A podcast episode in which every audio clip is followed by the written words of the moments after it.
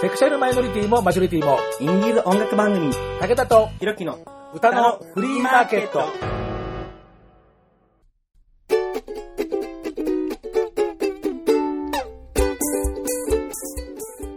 皆様こんにちは。ご機嫌いかがですか？簡単にあなたの手玉に取られます。ちょろい50代武田聡です。ひろきは今日はお休みをいただきます。前回3月末の配信の時に、コロナウイルス大変なことになりましたね、と言っていたんですが、その後一月くらいの間に、いよいよ大変なことになってまいりまして、日本全国緊急事態宣言ということで、外出も控えてください、と、えー、なりますとね、もう新宿2丁目もう火が消えたようなという言い方ありますけれども、本当に火が、え消えてしまってもう寂しい限り、えこれを生活の方にしている皆さんね、なんとか食いしばってこらえて、え生き延びてくださいと、もう僕からはもうそうやってもう祈るばかりなんですけれども、えそれから、ライブハウスももう店を閉めてしまいますっていうような情報も、ちらほらと飛び込んでまいりました。えミュージシャンさん、ライブハウスの皆さん、この間本当にもう身動き取れなくてね、え、もう大変だろうなというふうに思います。いろいろな形で配信でっていうことで、え、外に向けての発信をされている方もいますのでですね、え、この番組も、えま、こうやって自粛で、えお家にいらっしゃる皆様の、え耳の、えまあ、楽しみになるといいかなっていうふうに思います。えさて、今日の番組ですけれども、田中守さん、二次組ファイツの監督の田中守さんが、14年ぶりにベストアルバムを配信でリリースしましたので、今日と次回の2回に分けてご紹介をしようと思います。武田と弘樹の歌のフリーマーケット、朗報田中守ベスト14年ぶりにリリース。でも本人も半分くらい忘れてたの今日は前編です。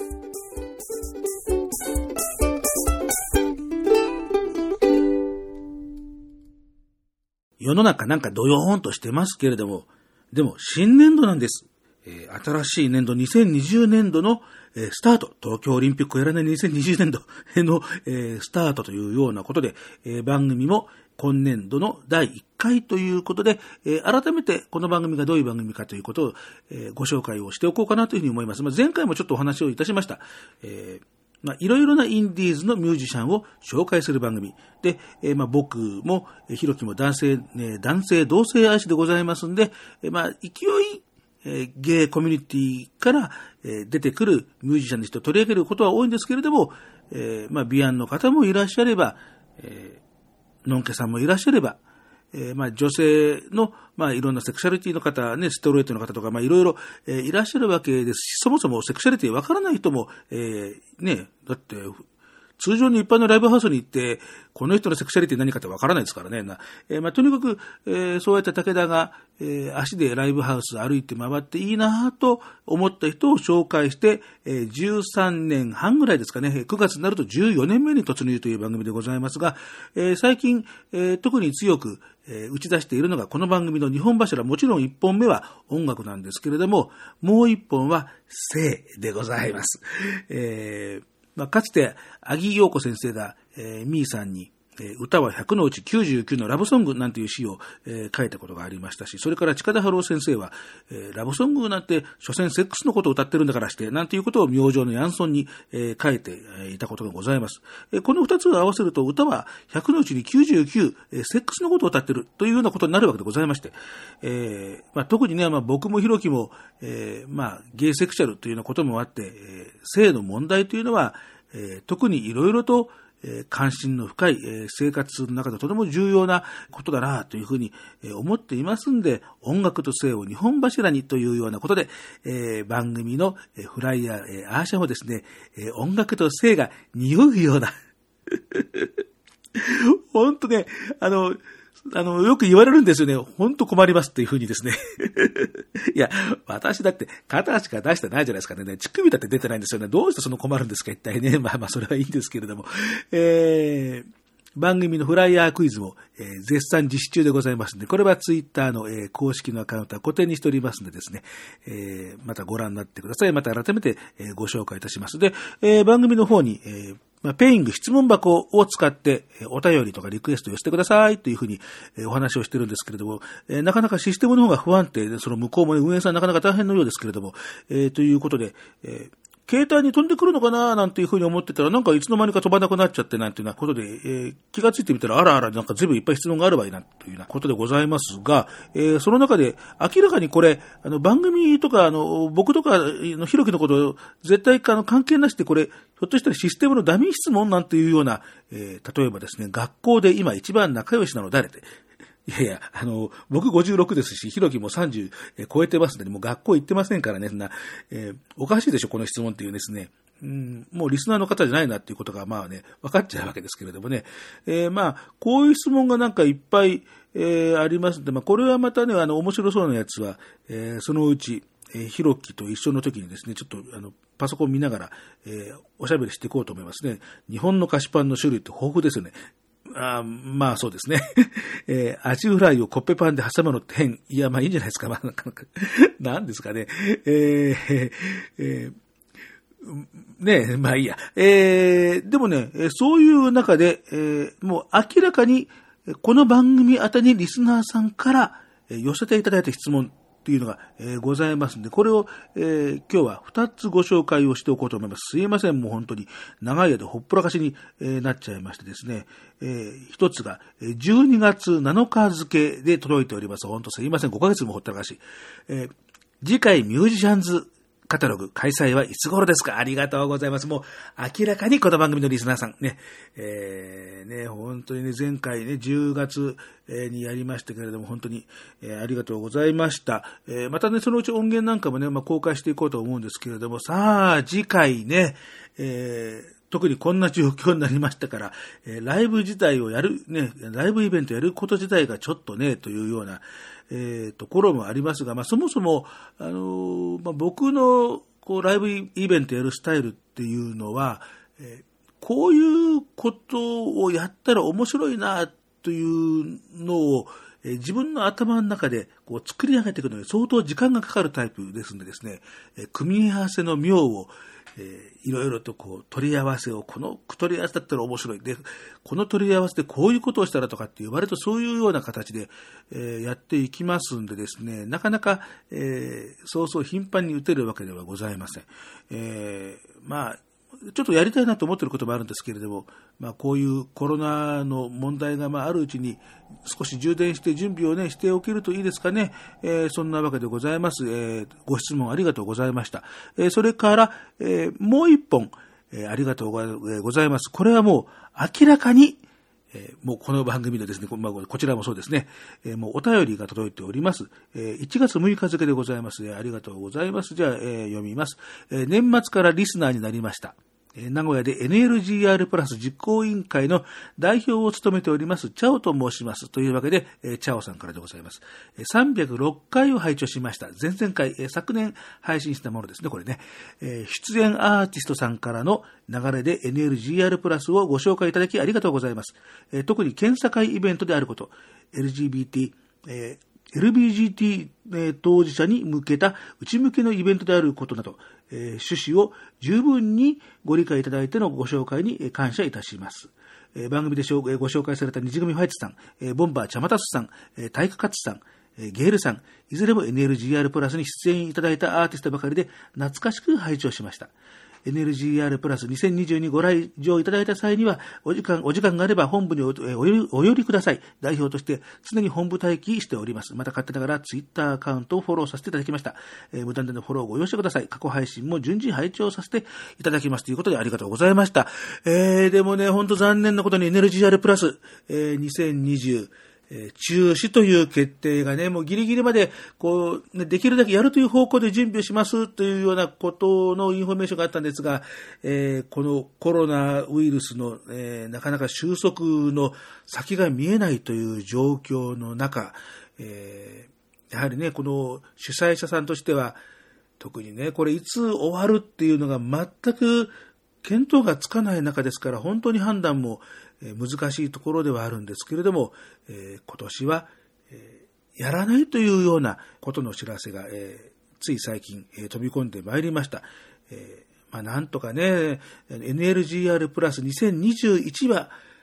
実現できるといいですよね。そしたらね、僕とひろきでなんとか遊びに行きたいなというふうに思います。えー、いろいろとご苦労様でございます。ありがとうございました。えー、また、えー、これからも番組の方、えー、聞いていただけたらと思います。えー、それでは、今日のスペシャルに参りましょう。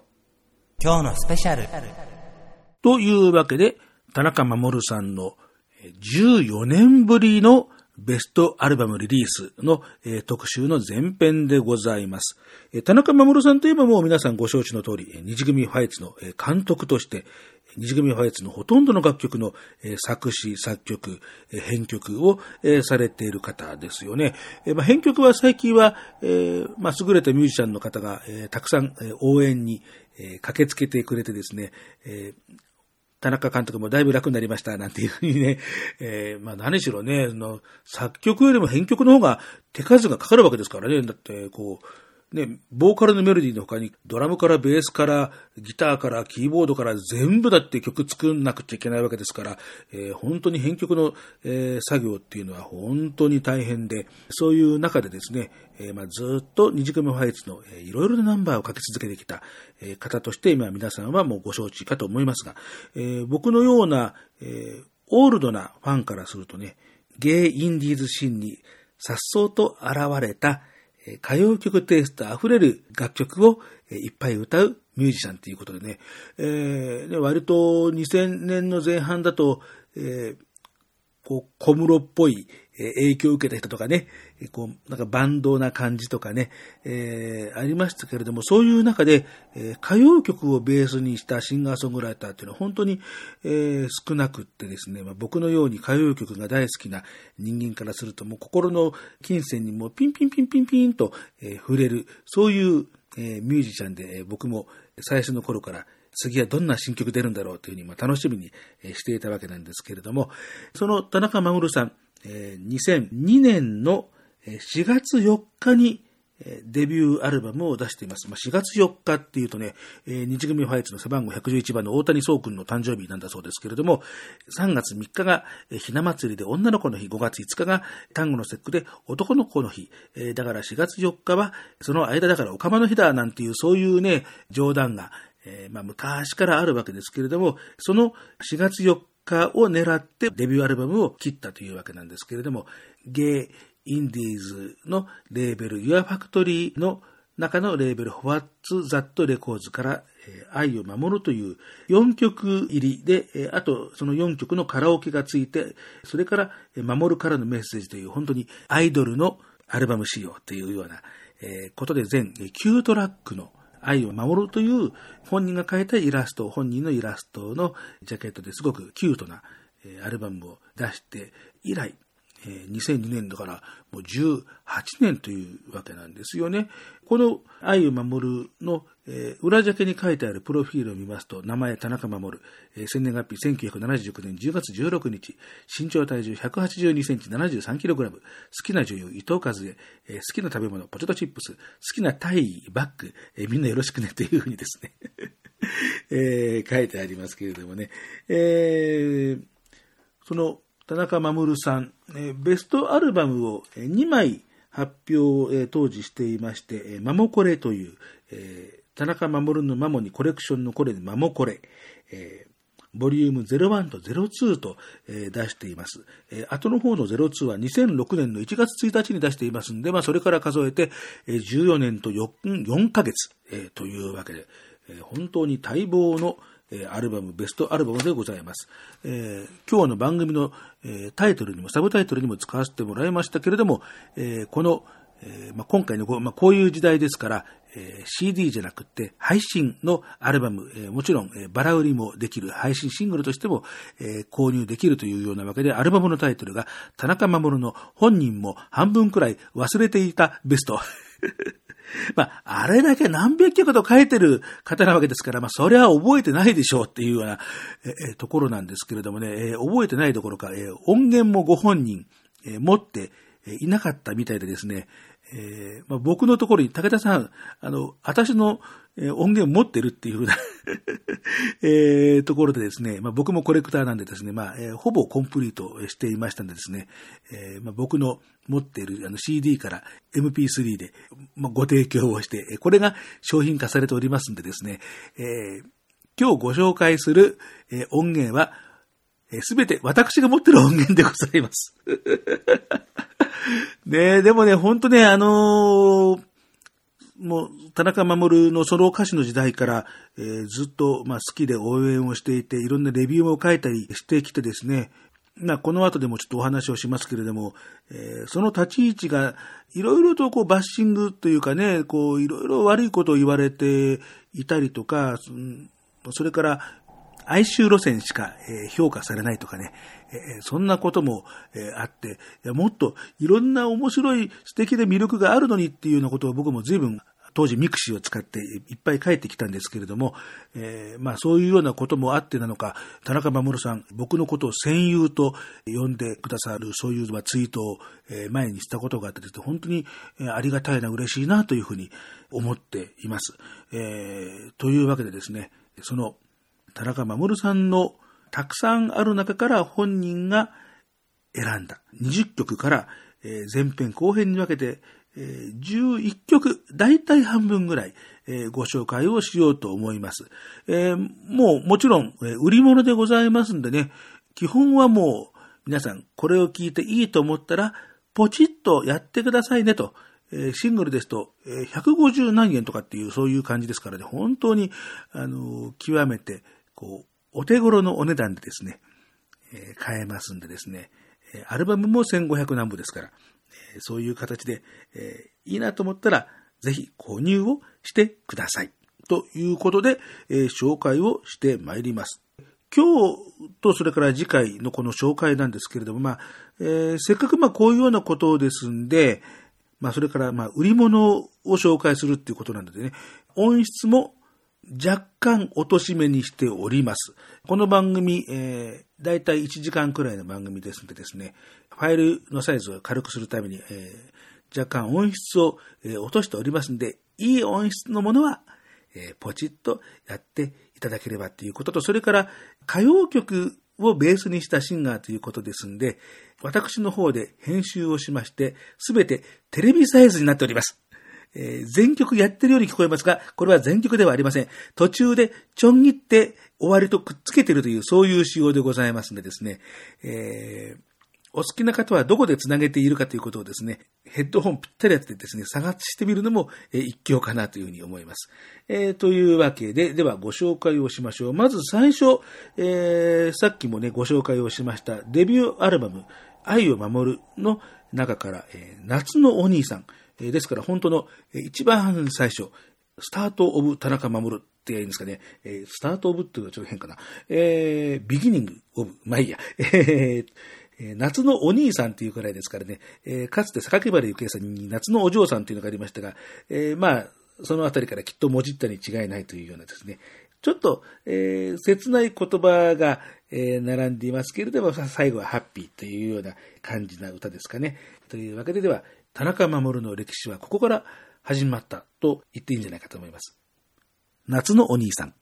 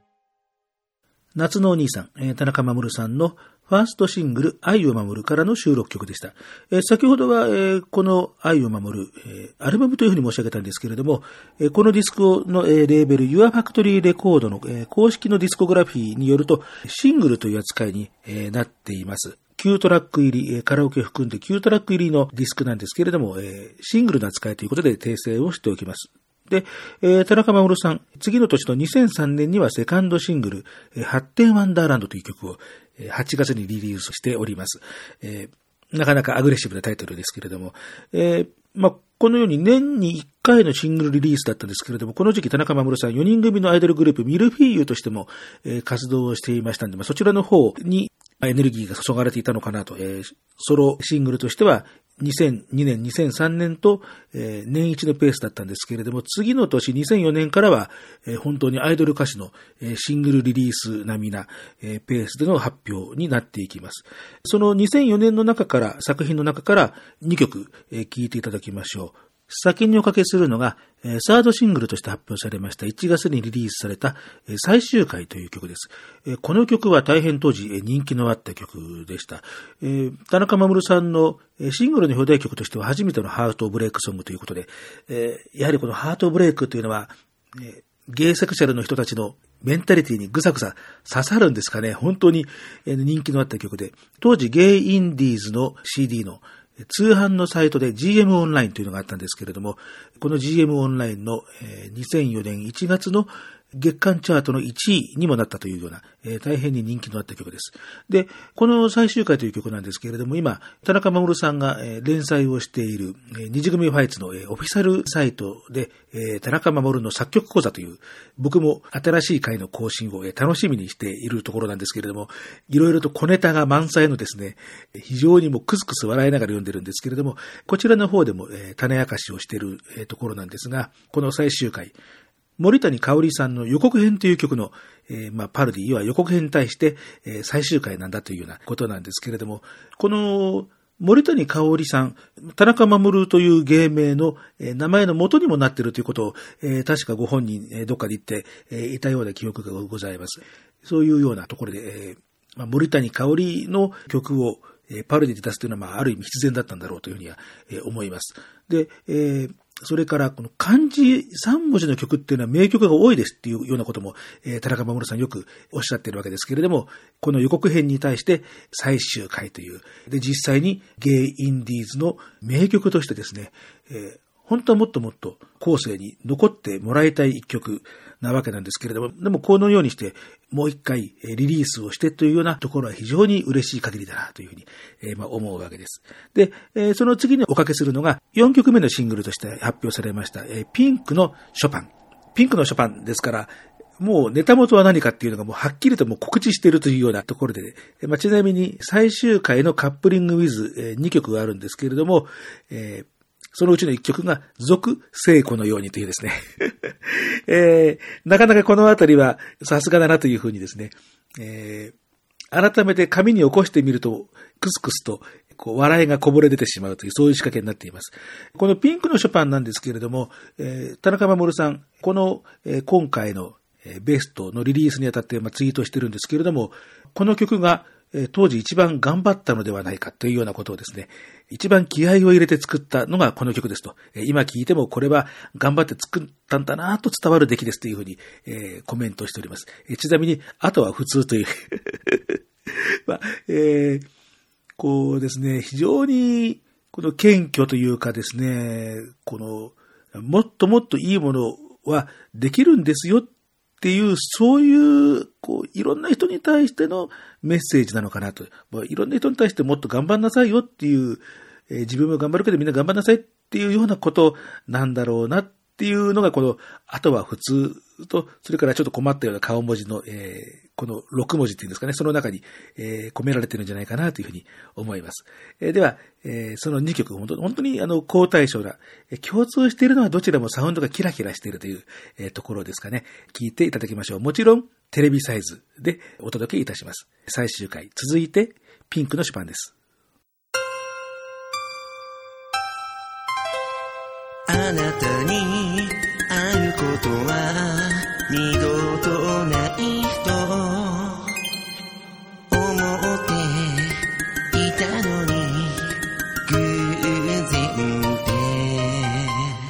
少し意地悪。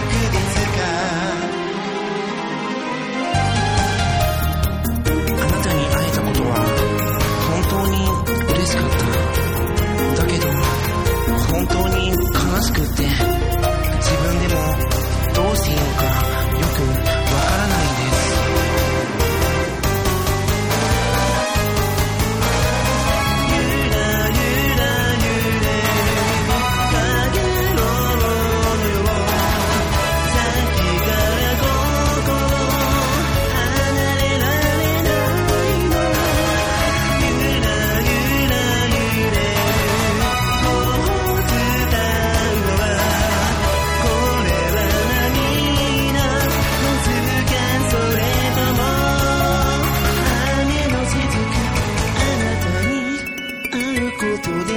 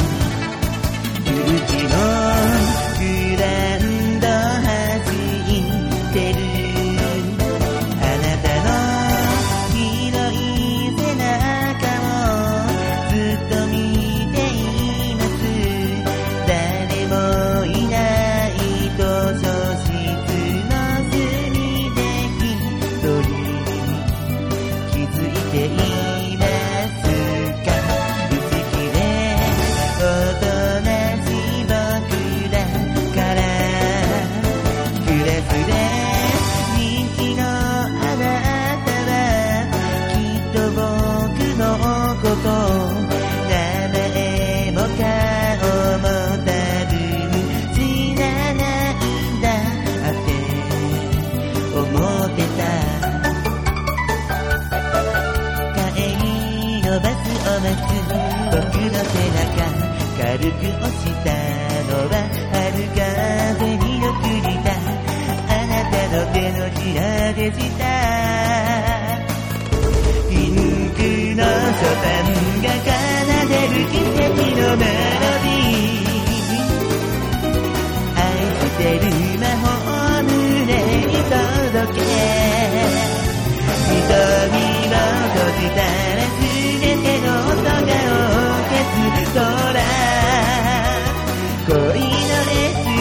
止まらない恋ない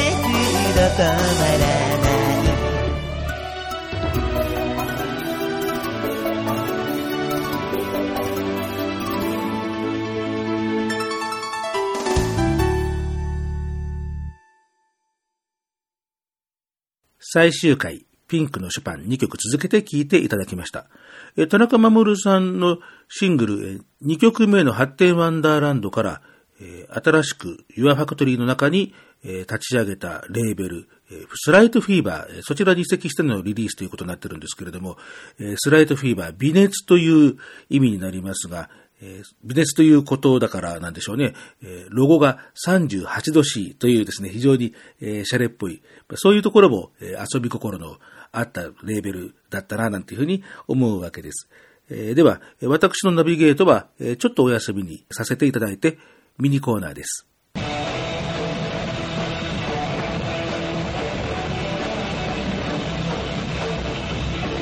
上村洋平のあれだから応援してますみたいな書いた紙が延々と来るね。あの人応援しよう、みんなで。まずいよね。あのガソリンスタンドのお兄さんたち応援しよう。結局ガソリンスタンドの番号教えちゃうの？まずいだろ。誰がやったってなるよ。いや、まあなるやろうけど、ただ、ほら、その時はちょっと怒るかもしれないけど、大量のね、ファックス用紙。あーメッセージをね、見て、頑張れとか書いてあるの見た時に、ふと落ち着いた時に見たら元気出るやつをへこんでる時は特に、ザード聞くような状態で。どさあ、もう、さあ、負けが見えてる。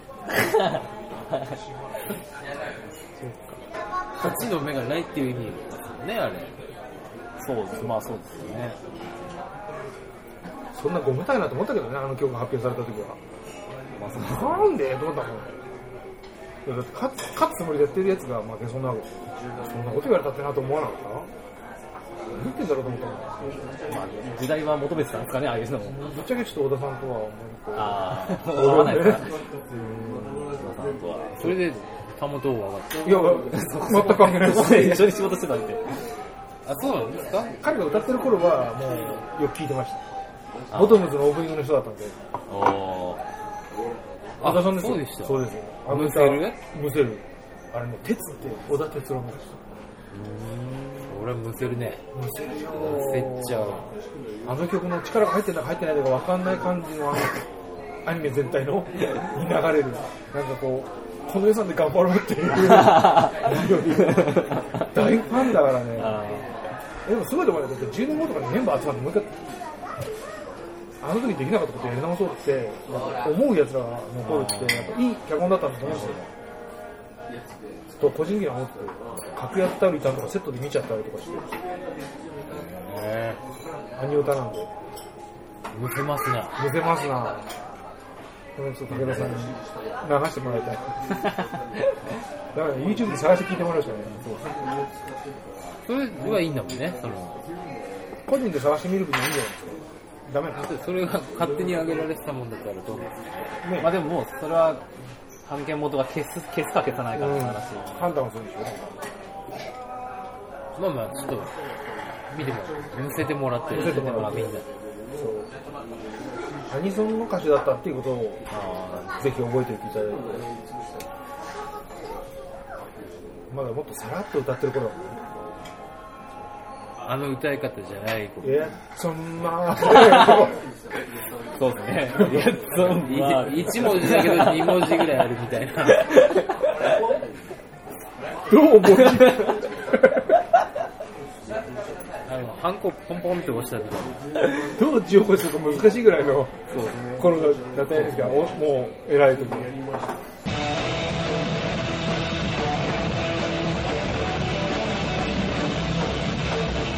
上村洋平の、あれまだね。上村洋平のあれへの応援、苦情、質問、その他お問い合わせはメールで kyk&y アンダーバーインフォアットマーク yahoo.co.jp kykandy アンダーバー info アットマーク yahoo.co.jp です。お便りお待ちしています。武田とひろきの歌のフリーマーケット。先ほどから何度か4人組ゲイアイドルグループミルフィーユの名前を出してきましたんで、その関係から一曲、ご紹介しようかと思います。2000年代前半に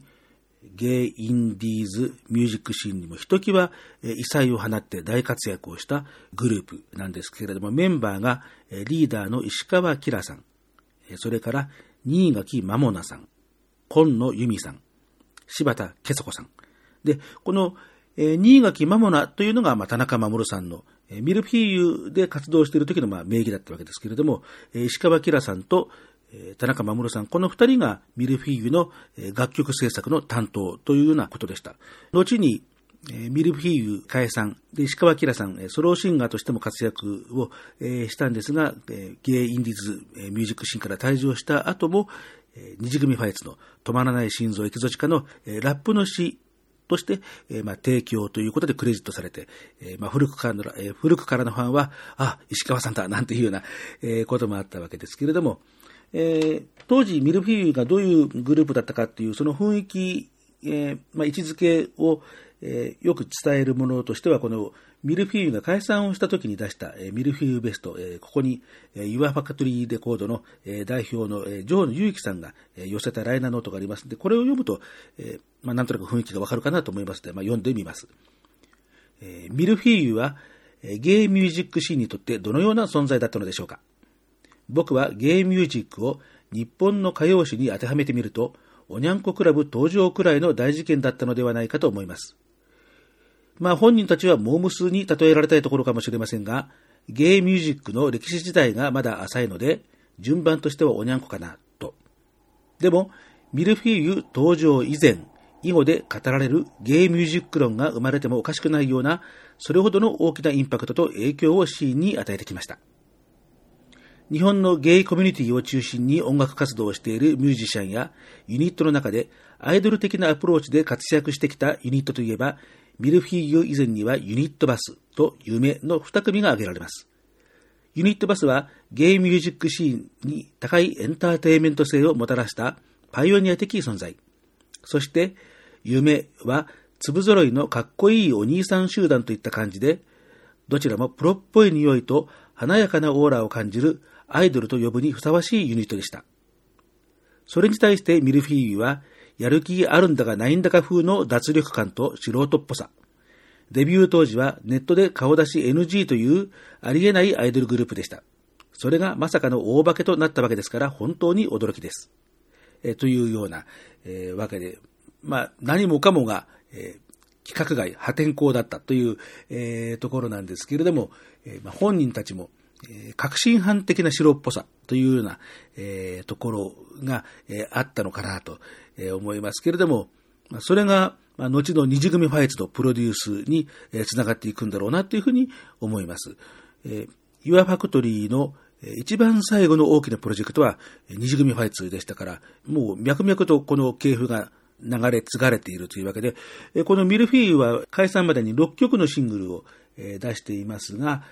サードシングルが、ミックスルームロマンス。これは、えー二次組ファイツが今、えーカバーをして、えー人気の高いナンバーとして、えー知られているところなわけです。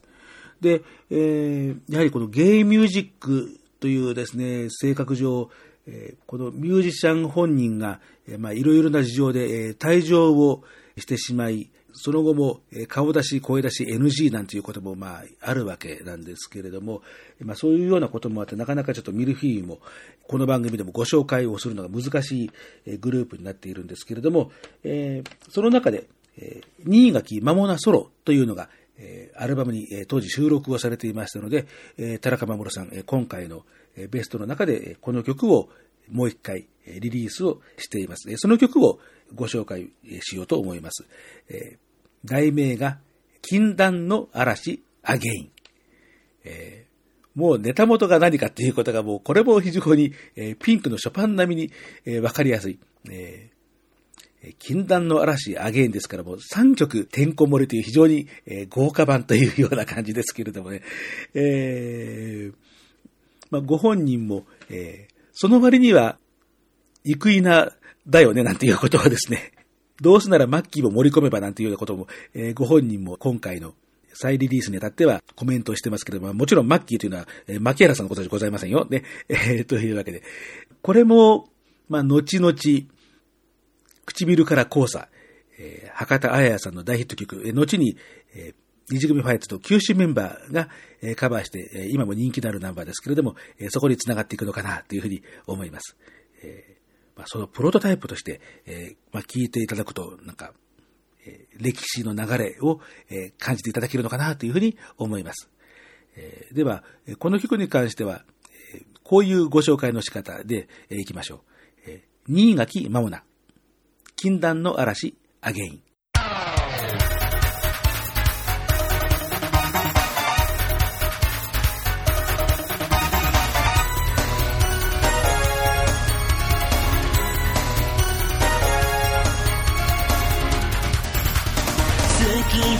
気本気で君が君が恋しくてだから僕は今でも忘れられないバカ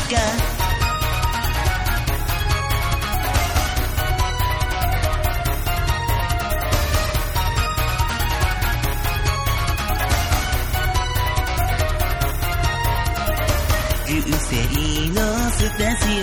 オわざと視線そらして傷を拒んだもう終わりにしたい最後まで優しくて自分のせいにしてた僕は本当は引き止めて欲しかった愛だけでは何かが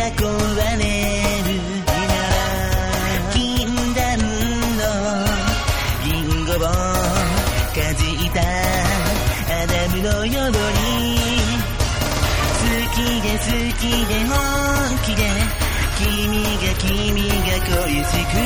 てだから僕は二人がいつ終わるのかがいつもいつも怖くて君が君が目の前から消えてなくなっちゃうと答えられないバカ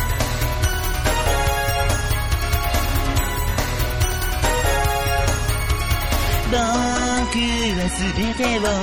奪いに来たのさ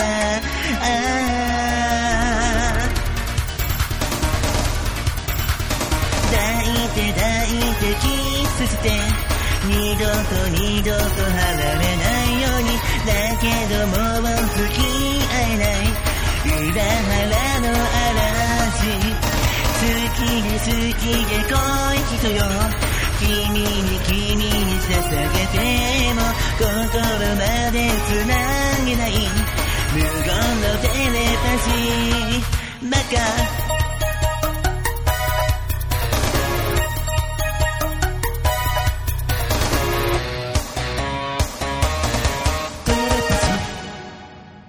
ミルフィーユの新垣まもなさんこと田中守さんの禁断の嵐アゲインを聞いていただきました。えー、では今日最後の曲です。2005年に入っても田中守さんの快進撃は続きます。2005年最初に切ったシングル6枚目になるんですけれども、バレンタインデーの日のリリースでした。永遠に解けないパズルのように。えー、僕はこの頃あたりからですね、当時の SNS の主流だった、えー、ミクシーの日記にゲイ・インディーズ・ミュージックのレビューを、ポチポチと書き始めました。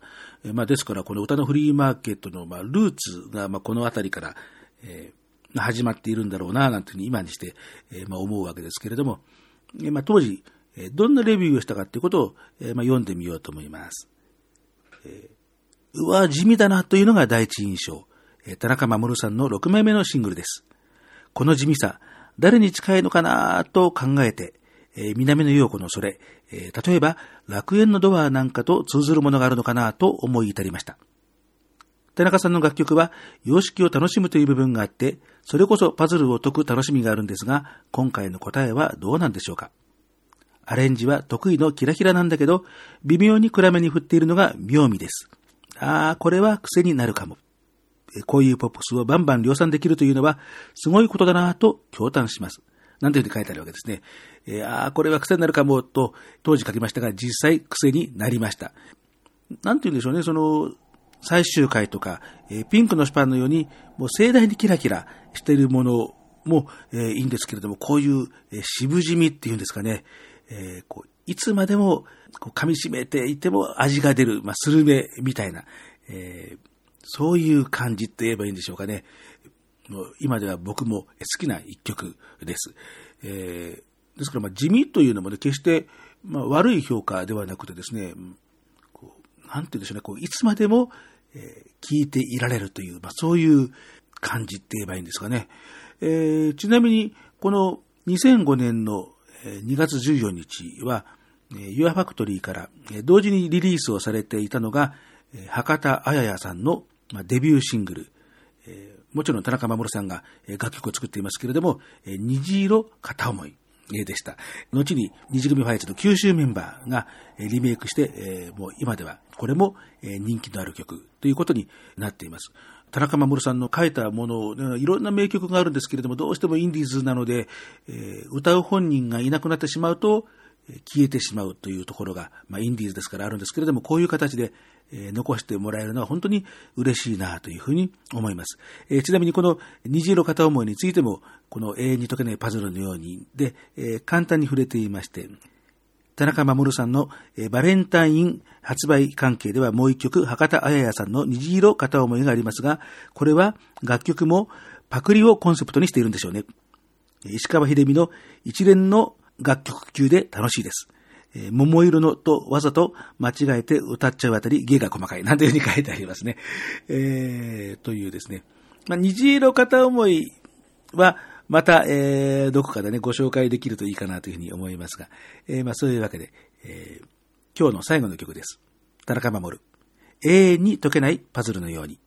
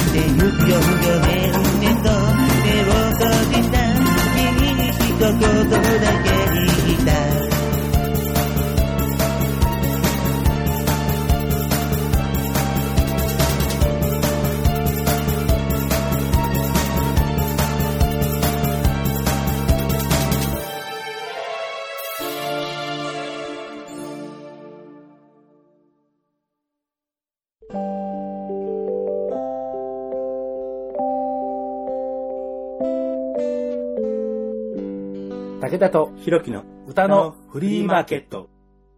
田中守さんの永遠に解けないパズルのようにを聞いていただきました。えー今日は3月19日に配信でリリースされました、えー田中守の本人も半分くらい忘れていたベストの、えー特集のえー前編ということで聞いていただきました。次回は後編ということで、えー2005年以降の曲をまた、えいろいろとご紹介をしていこうと思います。ちなみに、いろいろなネットミュージックのショップで販売されていますけれども、iTunes で1曲153円、アルバム20曲入りで1528円という価格設定になっています。まあ、ぜひとも皆さん、ポチッポチッとやっていただけたらと思います。えー今日お届けした曲は、販売のものよりも音質を低めにしてありますし、それから、えーテレビサイズで全曲流れてるように聞こえて、途中ちょん切ってカットしていますから、えーちゃんとした音源はぜひともポチッポチッと購入していただければというふうに思います。武田とひろきの歌のフリーマーケット。この番組ではリスナーの皆様からのお便りや感想や、それからリクエストをお待ちしています。番組のツイッター、武田とひろきの歌のフリーマーケットそのものズバリの名前で、出しています。アカウントは、アットマーク、ローマ字で、歌のフリマ。ふは、冬と、えー文式ローマ字です。こちらから、毎日毎日自動で、配信をされている、ペイング質問箱の方から、え寄せていただくか、えあるいは直接、え番組のアカウントの方に、えリプライとか DM とかっていうようなえことをしていただけると嬉しいなというふうに思います。えというわけで、次回はこのベスト特集の後半戦、また珠玉の数々、え楽しんでいただこうと思います。今日のパーソナリティ、武田聡でした。では、次回の配信をお楽しみに。